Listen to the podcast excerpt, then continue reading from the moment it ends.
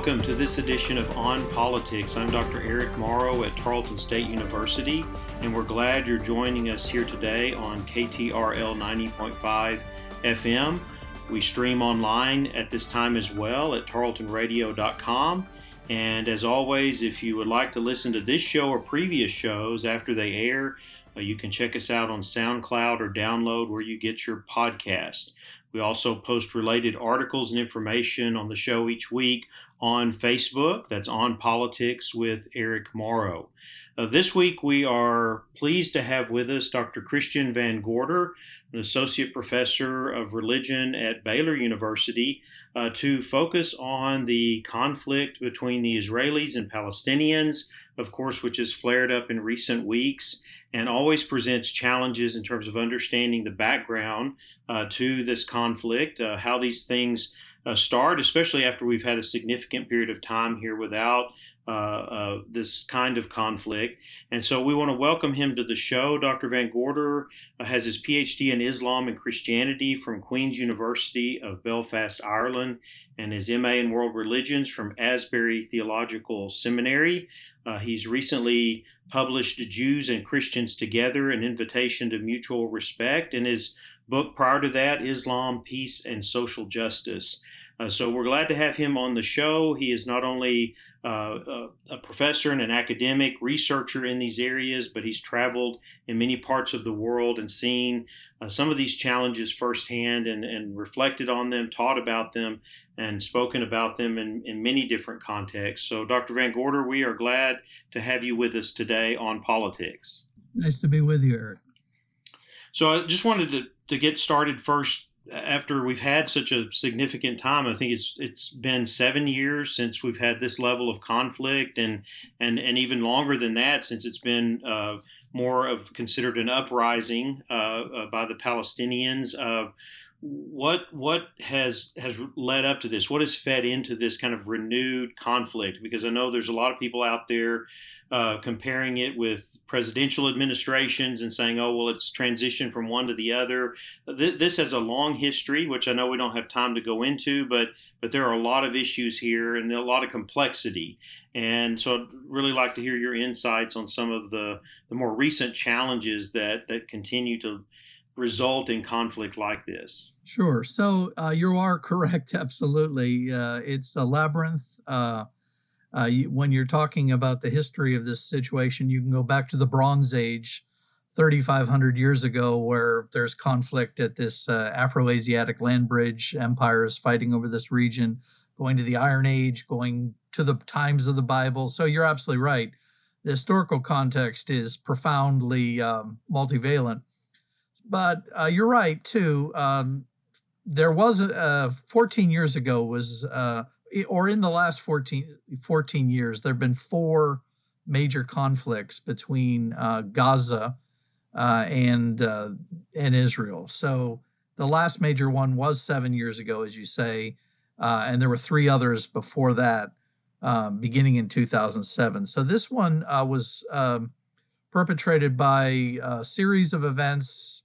Uh, most recently in April, when a the Temple Mount, uh, the call to prayer speakerphone was uh, disassembled by uh, Israeli Defense Forces uh, because they were having a program uh, with notable Israeli speakers at the Wailing Wall, and they didn't want that interrupted. They had tried to go through protocol and procedure to have that removed. Israel, of course, says that they did everything they could to avoid a conflict uh, Palestinian uh, perspective say they provoked and did, you know, everything was unnecessary about it. And then uh, there were also problems in local neighborhoods, specifically in East Jerusalem, uh, where again you have two narratives uh, Jewish perspectives that uh, the neighborhoods were Jewish families were being displaced, Palestinian perspectives, their Palestinian families were being displaced. Uh, all of the, those two incidents led to uh, the launch of missile strikes from Gaza into Israel. Um, and we're in day 10 uh, now. And in those last 10 days, there have been over 3,700 missile strikes, according to um, Israel, uh, into uh, into Israel, they have the Iron uh, Defense System um, that has stops about 90% of those. Um, that system is uh, pretty advanced technology, paid for and supported and funded by the United States. Uh, the Iron Dome, and then uh, uh, Israel has shot in 1,500 at least um, missiles, and it's really hard to calibrate these numbers because you're relying on official sources, and that doesn't include things like uh, airstrikes, different kinds of strikes. So it's a very multivalent situation that began in April. When we, we look at this current conflict in the the long history of this and and the the challenges that it has presented both to Palestinians and to, to Israelis. Uh, is, are there are there new aspects to this uh, compared to uh, issues of you know property and uh, you know land ownership going way back to occupation to uh, you know pressures on both sides to try to assert their identity or or presence you know in terms of the, the political and economic goals that they have. Uh, I didn't know if you if, if this falls in line with what we've seen in previous years or if there are any new facets to this that that make this more uh, either challenging or, or present new uh, elements to it that are that are going to make a, a, a, significant challenge going forward? Well, there are uh, absolutely. Uh, so the four incidents that have happened in the last 14 years, uh, they were fairly uh, consistent with what's happening now, with one major exception, and that is that local communities in places like Ashdod and Lod, uh, Jews and uh, Palestinians have been fighting. bakery shops, coffee shops run by Palestinians are, have been attacked by uh, Jewish citizens and uh, Jewish shops have been attacked in Palestinian majorative neighborhoods. So that's very unique. Uh, these situations have always been um, really seen as political confrontations uh, between major uh, or a country and a, a, political party, Hamas, a terrorist organization, according to the United States and uh, some other views since 2007. Uh, the Palestinian situation has to be understood, and it is complicated. There are actually Palestinians in Israel. There's about 2 million of them who are citizens. There's a, a between 100 and 600,000 who travel in and out from the Palestinian territories who are not citizens, but uh, some of those folks are resident, even though they're supposed to come in and out at night. And then you have the Gaza Strip, which is bordered by um, Egypt and has been part of uh, is is is not part of the the 1993 accord which set up the Palestinian uh, Authority on the West Bank. So you have you have Palestinians under Hamas since 2007. You have Palestinians in Israel, and you have Palestinians in the Palestinian Authority, over five million of them in that space. So it's a you can't speak about Palestinians generally. We're really specifically the Gaza Strip is an entirely different situation than what's happening in the Palestinian Authority. And, and actually, the proof of that is that this is not happening in the Palestinian Authority and hasn't happened on the West Bank. It's happening in Gaza and has happened these four times. Uh, and there's a lot of reasons for that. So, but the major difference is the the civil unrest at the grassroots level, the potential for this be going into the Palestinian Authority onto the West Bank. So that's a serious possible uh, addition. And of course, it's easy to lay blame. There have been um, uh, U.S. efforts now for since the Oslo Accords, uh, since really even Camp David, but certainly since 1993, there have been uh, clear mandates. United States has worked for on the path. They've worked to a two-state solution. That two-state solution is now under dire stress, and most Israelis, most Palestinians, do not think it's feasible uh, the political left, the extreme left, and the extreme right are controlling the situation in Israel, and that's that's new. That wasn't the case. There was a center left, center right coalition dealing with it. But of course, with ever since the Oslo Accords, that extreme left and extreme right have grown. Yitz, Yitzhak Rabin is assassinated in '95, so you see uh, progress toward an extreme right. And now the present government in Israel is is really being run by the extreme right, although the extreme left and extreme right are allied in the action because everyone wants survival. Uh, but it, it's a it's a very new situation, and it doesn't bode well for any kind of future. It's definitely strengthening Hamas's hand. Definitely. Well, that that challenge in, internally in in political challenge you said of the extreme right and extreme left, and and of course the the chance that this could spread not only to other areas, the West Bank and so forth. Then I guess the the the concern about it spreading beyond the borders of of, of Israel and Pal- the Palestinian uh, territories is that uh, is that still the reason that there's a lot of international focus on this? Uh, I mean, I know we've had uh, in the recent past we've had um, uh, several uh, predominantly Muslim nations that have engaged in recognition of Israel. We've had a few changes on that front, but I'm, I'm wondering if that aspect of it, in terms of international attention, uh, is still a very major concern, and thus why not only the U.S., which has has long been engaged in the region, but other other countries as well are are concerned about what is happening now. Yeah, you're referring to what uh, the Trump administration called the Path to Peace and Prosperity, uh, which was uh, an initiative launched by that administration uh, going against the previous, all the administrations since Camp David, because uh, since Camp David, there was there are basic precedents or basic understandings that a two-state solution had to be negotiated between Palestine, the Palestinian Authority, Palestinians and Israelis, uh, the path to peace and prosperity, the Trump administration initiative, completely bypassed the Palestinians. Uh, so the uh, the recognition of Israel as a nation by Kuwait, Morocco, United Arab Emirates, I believe a few other uh, nations, uh, that was politically advantageous. It it recognized something, but it, it didn't do anything to help this problem it actually exacerbated the problem because Palestinians were not included. In fact, the opposite, they were seen as uh, irrelevant, uh, which evidently they don't agree with.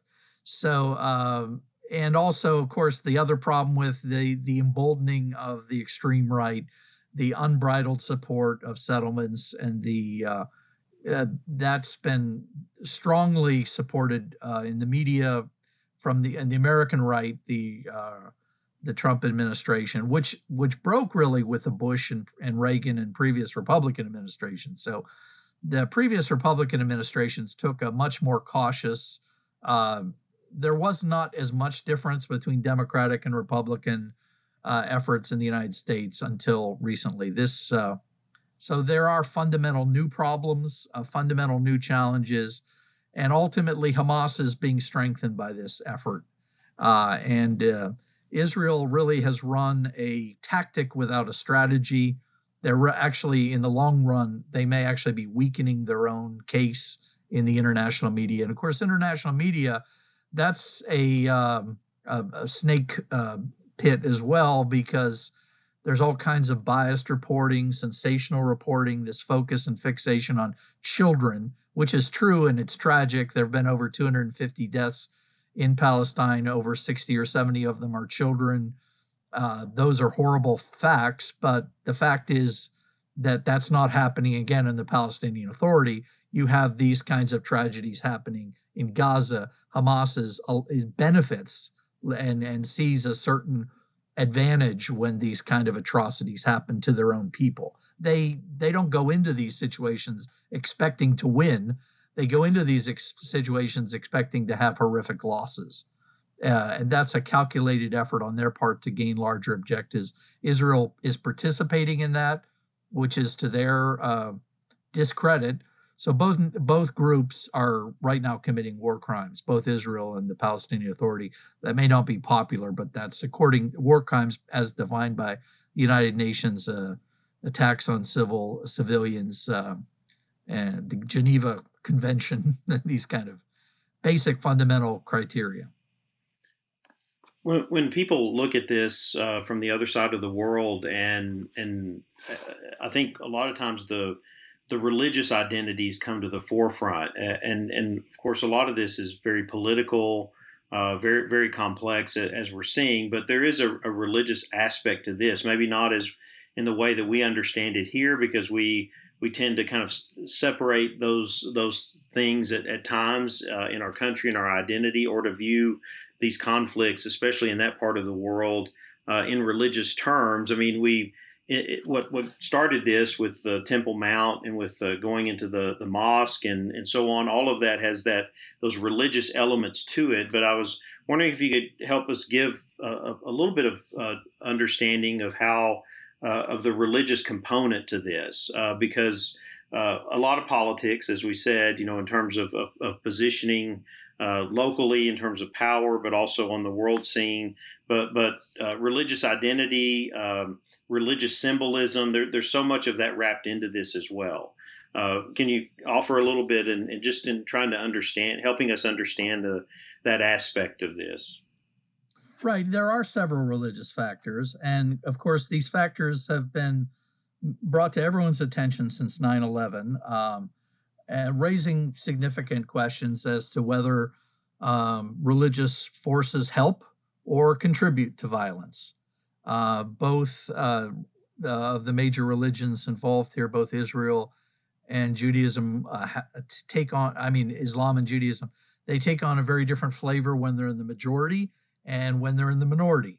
So that's that's an important factor. Um, and there are other uh, religious factors such as uh, um, the, in the conflict, this sanctity of holy sites, which you mentioned, uh, the importance for Israel of, a narrative of that 20% on the extreme right who say this is, you know, God ordained.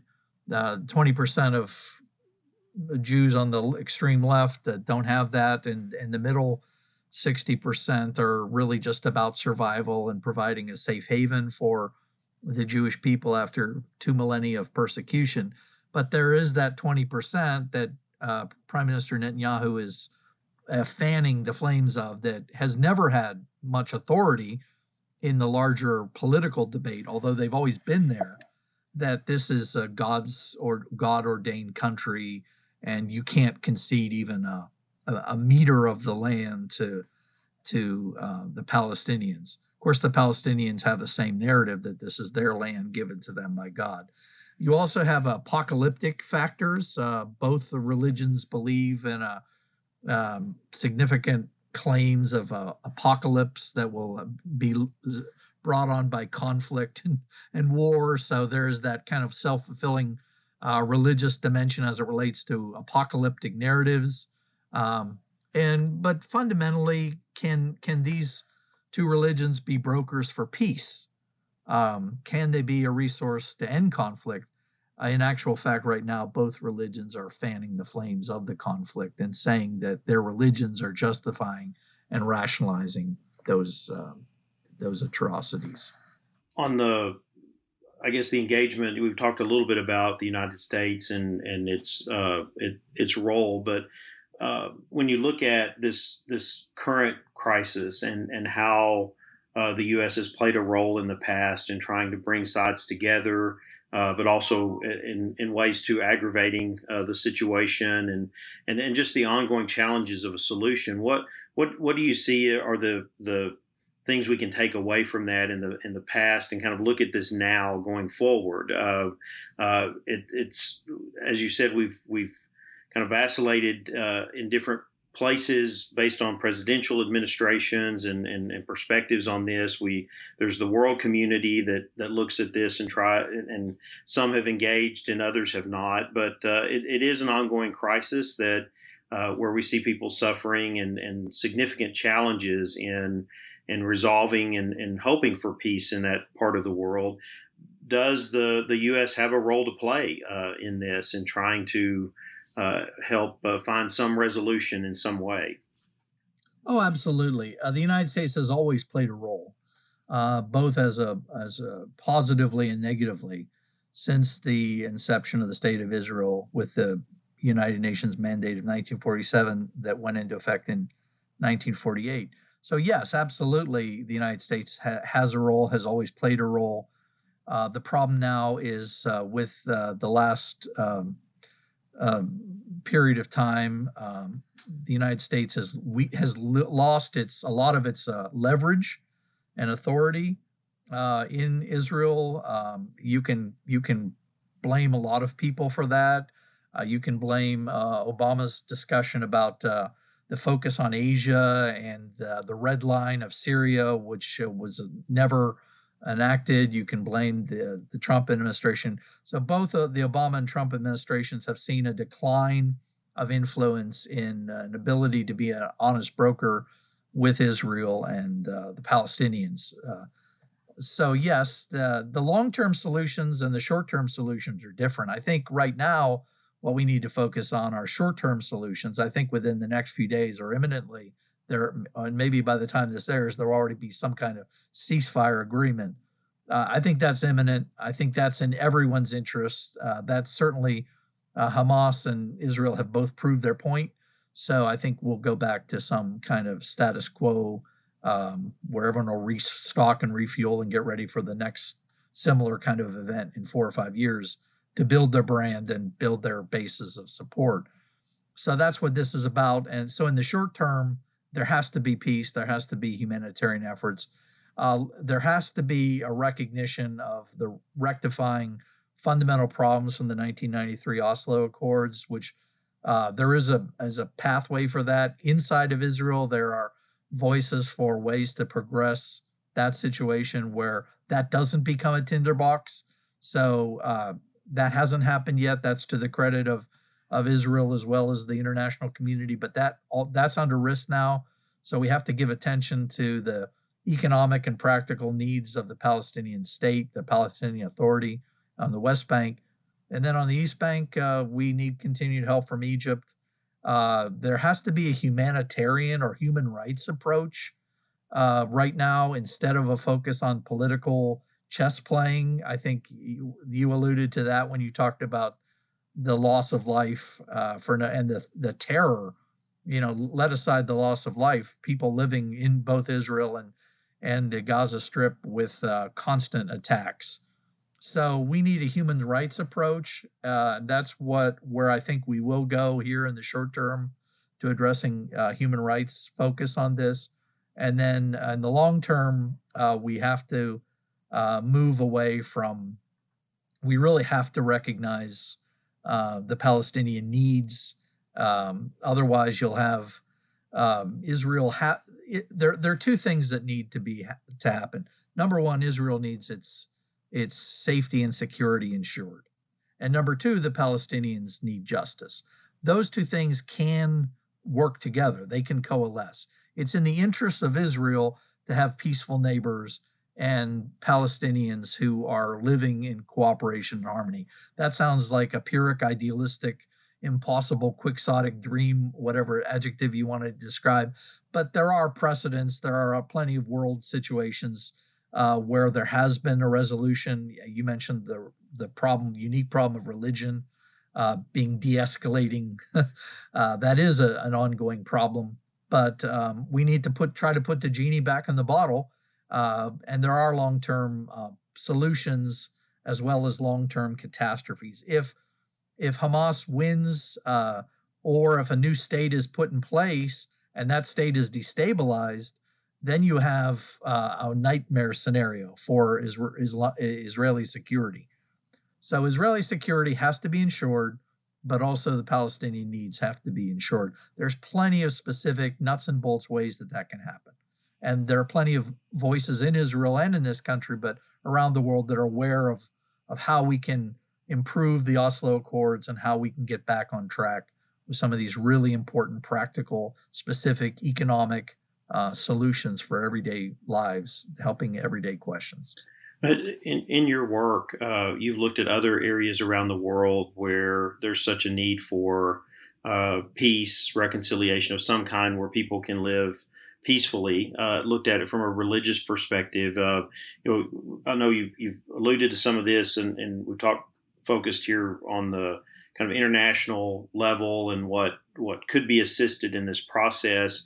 Uh, as you said earlier in the interview, some of the stories coming out are about you know people attacking bakeries and taxi cab drivers and things like that. From from your perspective, what does it take within a within communities, within a society, uh, in order to to to affect these things? You know, in order for you know, it's one thing for the the governments and the politicians and the uh, the allies and so forth to be a part of that process, but it also has to take root within those those communities uh, to be substantive and, and to last. And uh, from your perspective, what do you what do you see needs to to happen at that level? Well, that's a great question. Uh, I I think we need. Uh, I think the center uh, left and center right in Israel has abdicated its role of leadership. Uh, and so we have an extreme left and extreme right who are controlling the narrative now in Israel, as far as Israel goes. And then the Palestinian Authority, uh, they're trying. Uh, they they're they're led by Mahmoud Abbas. He's 85. He keeps delaying elections for obvious reasons uh, to to promote some level of stability. Uh, but that's a, there's a, a wealth of corruption that has to be addressed, and and those those are really important issues. And then Hamas is a cannot be supported and encouraged uh, by um, other nations, uh, and it has obviously you necessarily can't control rogue states like Iran, but uh, there are Egypt can be a major player. Uh, Egypt obviously doesn't want anything to do with the Gaza Strip. Uh, they don't want to uh, acquire or or bring that problem into their country, but they can be uh, they can see their own needs and interests to to ameliorate the situation. The blockade that's gone on since 2007 uh, puts the Gaza Strip completely in the control of e- economically of Israel. That that's an untenable long-term situation. So I think we need to start with a few specifics that will kind of uh, unlock the uh, the larger uh, chains or lessen the change. In other words, instead of thinking big, we need to think small and work at small solutions that will make bigger solutions more possible. Because as you said, this has gone on forever and will continue to go on as long as people are trying to swing for the fences, swing for a home run when we need to just get men on base, you know, as it were. Uh, so there are uh, there is some reason there isn't necessarily reason for hope or optimism, but there are certainly opportunities for optimism to be nurtured and hope to be encouraged. Uh, but um, the the center has to become stronger. Uh, extremists uh, on, on both sides are are too predominant, and the extremists need to be checked by the international community and by voters in Israel, and uh, perhaps also, um, if there are such eventually elections, some kind of representative authorities in in Palestine, or at least uh, influences from Jordan and Egypt and other um, neighboring nations to promote uh, more democracy in in the region. we Great question tough answer. I think we've solved all the problems yes. of the Middle East in 30 minutes. Yes. So we can. Yeah. We've tried to do that. I, I, want to thank you, Dr. Van Gorder, for joining us today. Uh, it's Dr. Chris Van Gorder from Baylor University, uh, Associate Professor of Religion. And if you missed any part of that interview, you can catch it on SoundCloud after the show airs. And again, we want to thank you for joining us and digging into what is a, a very challenging, complex uh, issue that uh, we will hope for some progress to be made in the in the near future with seeing some resolution and focusing on on lives, the quality of life of people, but also uh, trying to find some uh, long-standing peace that can be achieved in that part of the world. So, thank you for joining us today. Thanks, Eric. All the best. We will take a quick commercial break, and then we will be back uh, with more on politics.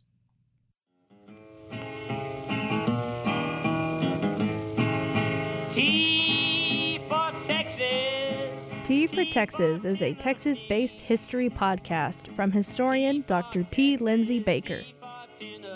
Find a new episode every Thursday morning wherever you get your podcasts.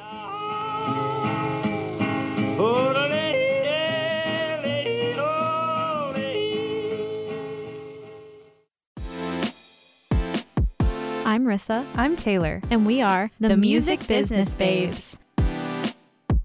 Music Business Babes is a music based bi weekly podcast where we answer tough industry related questions, discuss updates in the industry, provide insight from our own personal experiences, and share fun stories along the way. You can catch the show by searching for Music Business Babes or Tarleton Radio Network, wherever you get your podcasts. Welcome back to On Politics. I'm Dr. Eric Morrow. We're glad you're joining us here today, and we know that you can be with us each week, Sundays at noon, right here on KTRL 90.5 FM. Uh, we thank again Dr. Christopher Van Gorder of Baylor University in coming on today and discussing the challenges of the Israeli Palestinian conflict, what's caused this recent flare up, and what are some of the, the, the issues uh, surrounding this to help us to understand uh, that uh, all of that uh, in in a more substantive way. And if you missed any part of that, as I said before the break, uh, please catch us on SoundCloud. That's on politics with Eric Morrow. So, for this second part of the show, I've got a couple of topics that I wanted to get to. One that's more national state, and the other that's state. Uh, but first of all, talking about the labor uh, pool and the labor challenges in the nation as we see many areas and uh, across the nation moving out of the pandemic uh, constraints and challenges and measures that have been taken to try to uh, address this public health crisis. And so there's been a lot of discussion about uh, labor shortage. You see signs up, people looking, asking for people to apply for jobs. Uh, some blame that on the benefits that have been provided at the federal and state level to those that are unemployed. Uh, others uh, blame it on the pandemic and concerns over health. Uh, uh, others blame it on shifts in supply and demand in labor markets. Uh, really, if you read the literature out there, it's it's all of the above. there are a lot of challenges that have impacted the labor market.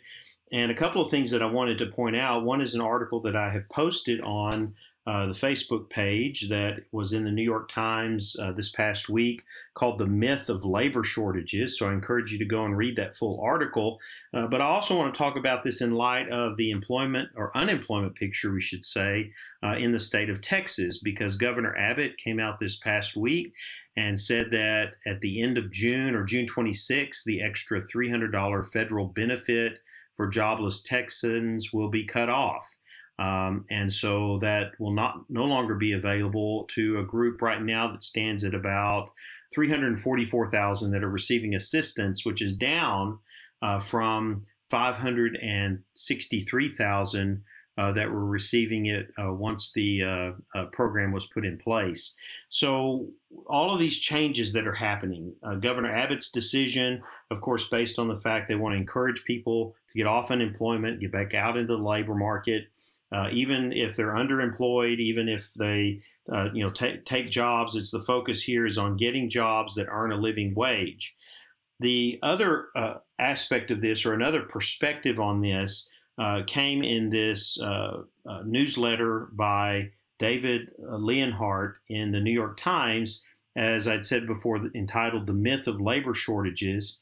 And the focus that he takes is that the problem is not necessarily uh, that there's uh, not enough labor. Uh, it's the issue here in terms of a, a capitalist system uh, that is willing to adjust and adapt so that if there is a labor shortage, then the focus should be placed on paying higher wages to attract people into those jobs. And I think that that is part of the issue. I think that combined with people needing incentives, okay, you're no longer going to get this benefit. If you are employable, you should get out and look for work. But on the other side of it, it's also what those jobs are paying, uh, what what wages that provides. And one of the things that he points out in this article, and we've given some attention to this in the show before, is that that wages are historically low when you look comparatively uh, over the last few decades, and what you see is that that every income group uh, wages have grown very slowly. They've not uh, grown as quickly as they had in the uh, middle part of the 20th century. Um, and what we see as a share of gross domestic product is that worker compensation is lower than at, at any point in the second half of the 20th century. So our, our capitalistic system here has not kept up with wage increases uh, at the pace that the gross domestic product has grown, uh, at the pace that the economy has grown. And so, what he is advocating is that maybe it's a time where uh, this this focus on low wages, which has certainly helped corporations, it's certainly helped uh, the wealthy uh, in terms of the of the resources that they've made. That it's time to shift some focus here into providing higher wages, and some have done that. Some uh, companies are responding to this by offering uh, higher wages. Bank of America announced last week that it would raise its minimum hourly wage to twenty five dollars and insist that contractors pay at least fifteen. Other companies that have recently announced pay increases include Amazon, Chipotle, Costco, McDonald's, Walmart, JP Morgan Chase, and Sheetz convenience stores. Uh, so the, the, the attempt here is to kind of look at this in the bigger picture, uh, in the sense of okay, we we don't necessarily have a labor shortage. Labor is out there. The the challenge that we've seen over time is that the ability for labor uh, to engage in pushing for higher pay and wages. Thus, you know, unions have declined. Other mechanisms by which workers have, have advocated for better wages. Uh, what instead, we've seen corporate consolidation. Uh, we've seen uh, technology increase to the point too that uh, it, it, impacts uh, certain types of jobs. So where we are is in in a, in a a rut basically in terms of the growth of wages and helping those uh, that uh, need jobs that need entry level or hourly paying jobs to increase in their compensation and of, of, course then affect their quality of life and the resources that they have so why are low wages normal he, he goes into this a little bit more in the article uh, why continue complaints about a labor shortage uh, they're not totally misguided, he says. For one thing, some Americans appear to have temporarily dropped out of the labor force because of COVID, which is one of the reasons I mentioned at the beginning of this segment. Some high skill industries may also be suffering from a true lack of qualified workers, and some small businesses may not be able to absorb higher wages. Uh, finally, there is a rollicking partisan debate about whether expanded jobless benefits during the pandemic have caused workers to opt out. So, all of these things are contributing. And of course, the challenges of a rebounding economy, as he says, they're putting demands on uh, needing more labor uh, to, to produce more, to offer more in the service industry. Uh, all of this is coming together to create some significant challenges right now uh, in the labor market. So, different approaches. Uh, it, it, in our system, in a free market system where you have businesses that are able to work in that market and watch their costs and, and, expenses and control labor in that way, where you have a government that is there to provide assistance when uh, there are tremendous structural challenges or pressures on that economy that are affecting the well being and the earning potential of, uh, of, of, people within that society.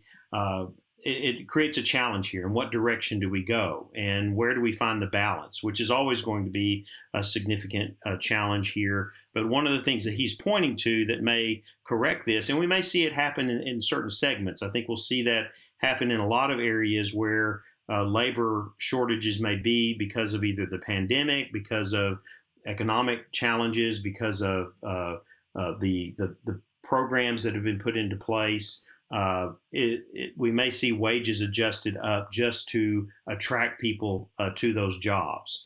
Uh, we're not seeing it the other way, where there's there's groups of people demanding higher wages uh, in order to to go back to work. It's actually the opposite of that. Is that we have a economy that's on the rebound, uh, and there's a need for workers. There's a need for people to be into jobs, and thus wages may be a way of drawing them back into the workforce. In Texas, what we've seen is our unemployment rate, which is at was at over 12%, almost 13% at one time, has now dropped to 6.9%. Uh, that's uh, getting closer to that low in May 2019, uh, before the pandemic, of 3.4%. Uh, that was a, a significant mark in terms of the unemployment rate in Texas and we see the economy rebounding. And of course, Governor Abbott acting in that way to uh, to to remove these uh, benefits, these federal insurance benefits, uh, to try to encourage people back into the workforce as the Texas economy and of course its population growth fuel fueling that, uh, as well as many other elements uh, to get things back on track. So that article, "The Myth of Labor Shortages," it's an interesting read. It gets a little bit into the economics of all this. Uh, that I think it's uh, important for you to look at and try to understand what's happening uh, as we move post pandemic, as we move uh, past some of the economic challenges that we've seen over the past year. Uh, in the final segment, I want to focus on an issue that is very persistent, at least in Texas and in the legislature, and that is one of abortion. Uh, this is a, a, topic that I do not think we've covered on the show before, but in light of Governor Abbott signing into law one of the nation's strictest abortion measures uh, this past week, I think it's important that we give it a little bit of attention. I've always used this issue in my government classes as one of those uh, very challenging social issues uh, that is is very difficult to resolve because we have since Roe v. Wade a significant amount of challenges in terms of legislatures, the federal government, uh, federal programs, uh, the federal judiciary, the Supreme Court, uh, all of this weighing in on different facets of uh, the issue of abortion, and thus Texas always having been a state uh, that uh, continues to push for more restrictions. And of course, this is one of the most restrictive measures that bans an abortion procedure as early as six weeks into a pregnancy. Uh, this was uh, signed by Governor Abbott with a statement this past week. Our Creator endowed us with the right to life, and yet millions of children lose their right to life every year because of abortion. Uh, he, in stating, he said the legislature worked together on a bipartisan basis to pass a bill that I'm about to sign that ensures that the life of every unborn child who has a heartbeat will be saved from the ravages of abortion. Uh, now, this comes at a time when the Supreme Court is already taking up an abortion case in this session. Uh, it's a case on a Mississippi law that would ban most abortions after 15 weeks. And of course, this looks to uh, maybe set the tone of where we're going in the months and years ahead uh, related to uh, the abortion issue. And there may be a challenge here in looking at the Supreme Court, the possibility of overruling Roe v. Wade. And so this really kind of sets the stage for significant uh, uh, debate, uh, conflict within government, in society as well uh, over the issue of abortion. And I think we're going to continue to see this uh, be a, a, a, very strong social issue that is very challenging to resolve. And in fact, one direction that it could go, uh, based on the, the, what the Supreme Court does, is this could be pushed back to the states. This could be one of those issues in which uh, federal involvement in it uh, which has been challenged uh, regularly over the past 50 years, that federal involvement uh, could be much, much more limited. And thus, this goes back to the states, and then it becomes much more of a focus uh, within states uh, themselves in terms of how legislatures and governors and courts in those states address this. That's the significance if a decision like Roe v. Wade is vacated, that uh, that that where this would go. It, it, kind of resets the process. It puts it back in to states. They can set their laws. Those laws can then be looked at within the um, uh, be challenged then within the court system and can make their way up to the Supreme Court if this court is even open to uh, looking at states' decisions on this issue, uh, which I, I, would think they may be in some cases, but uh, we could be looking at a very new era here in the the way that we deal with abortion and abortion restrictions within this country. Uh, so I think that's where the significance is, knowing that the law that was signed by Governor Abbott this past week is one that will most likely uh, end up in the courts. Uh, there is a new twist to this, and this is what's going to be interesting as we follow this through uh, the court process. And because similar heartbeat bills, as they've been called, have been passed by other states, and held up in the courts, but this is different because instead of having the government enforce the law, what the bill does in Texas is it turns the reins over to private citizens who are empowered to sue abortion providers or anyone who helps someone get an abortion after a fetal heartbeat has been detected.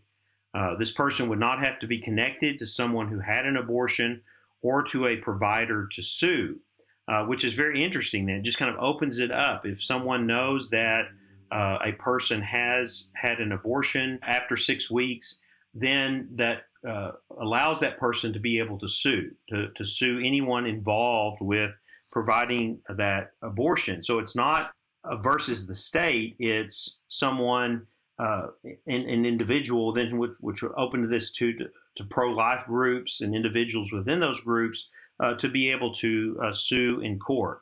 Uh, Josh Blackman was interviewed for the article in the Texas Tribune, who's a constitutional law professor at South Texas College of Law in Houston, and he said, "quote It's a very unique law, and it's very a very clever law. Planned Parenthood can't go to court and sue the Attorney General like they usually would because the Attorney General has no role in info- enforcing the statute. They have to basically sit and wait to be sued." So this is very interesting to see how this is going to work, how um, how this is going to uh, uh, impact the legal process of challenging abortion. Uh, part of it is that that opens these organizations uh, or, or, opens these uh, like Planned Parenthood and others, doctors, clinics, so forth, uh, up to be sued on a regular basis in, in a way that would be very costly and expensive to them, and thus uh, impact the way that they can uh, do what they do. Uh, so, uh, again, on this issue here, I'm not looking to take sides pro life or, or pro choice here, but we're navigating kind of the politics of this and how this would work in relation to government. And of course, the politics part of it is that the attempts over and over again in the state of Texas to get more restrictions on abortion in place.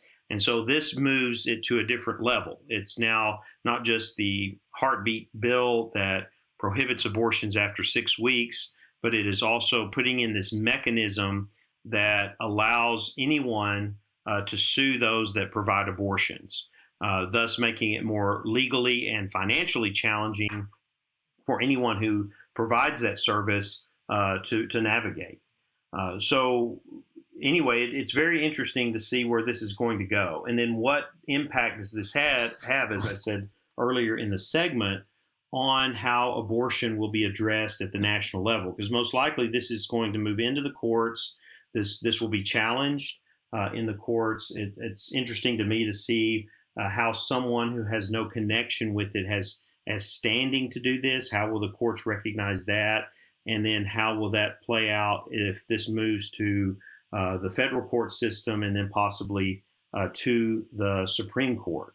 Uh, so, anyway, it, it's always a new twist on this and very interesting uh, to engage with it as it is such a very prominent social issue that has tremendous uh, engagement on both sides of it with people trying to exert pressure on our political system and on government to get the outcome, the policy outcome that they want and it's one that is probably going to go in cycles. We're not going to see this easily resolved uh, in the short term. Uh, in fact, it's probably going to get more intense, uh, and and we'll, we're very likely to see some significant challenges in how government actually uh, deals with this issue. So I wanted to bring that one to your attention because it, it will be one that will follow. Uh, it will be one that is a perennial issue in the Texas legislature, uh, as we see that there are often uh, bills related to this. And this, of course, is a new uh, direction, it has new facets to it uh, that will make this issue probably even more challenging and more prominent in, as we go forward. It may seem that it's it's hard to see how more prominent that it could be, but I think we're going to see a number of uh, actions in the courts and possibly this move to be looked at uh, on the federal level uh, within the months and years ahead. So stay with us here on politics. We will follow up with this issue as we do with many others. Uh, we want to thank you for joining us here today. Uh, the interview with Dr. Van Gorder was uh, uh, very engaging, and I follow up with that by just encouraging people to stay aware of these international issues, of which the U.S. has had a prominent role, but also a role that will continue in the future if there is to be some lasting resolution.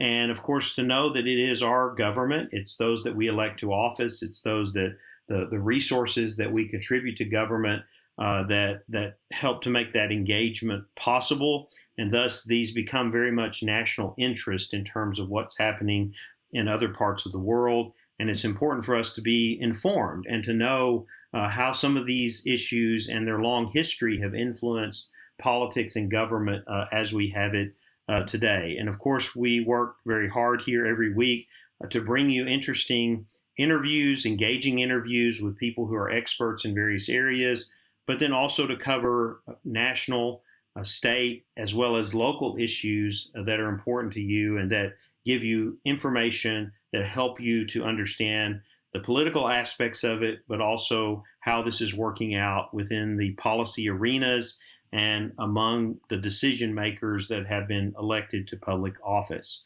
So we want to thank you again for joining us. We're right here each Sunday at noon on KTRL 90.5 FM. Uh, we are available at 12 noon as well during that time on tarletonradio.com. And then after the show, you can download this and previous episodes uh, from SoundCloud. That's on Politics with Eric Morrow, or at that same name. Visit us on Facebook, uh, where you can look at recent articles that we've posted related to the topics for the show, uh, as well as other issues. So join us again next week at this time. We'll have plenty of other issues, policy, and politics to look at, uh, to engage with, uh, and to offer you the best interviews and the best background and information that you can have in order to be engaged and to be informed. That's it for the show this week, and I'll look forward to being back with you again next Sunday at noon right here on KTRL 90.5 FM.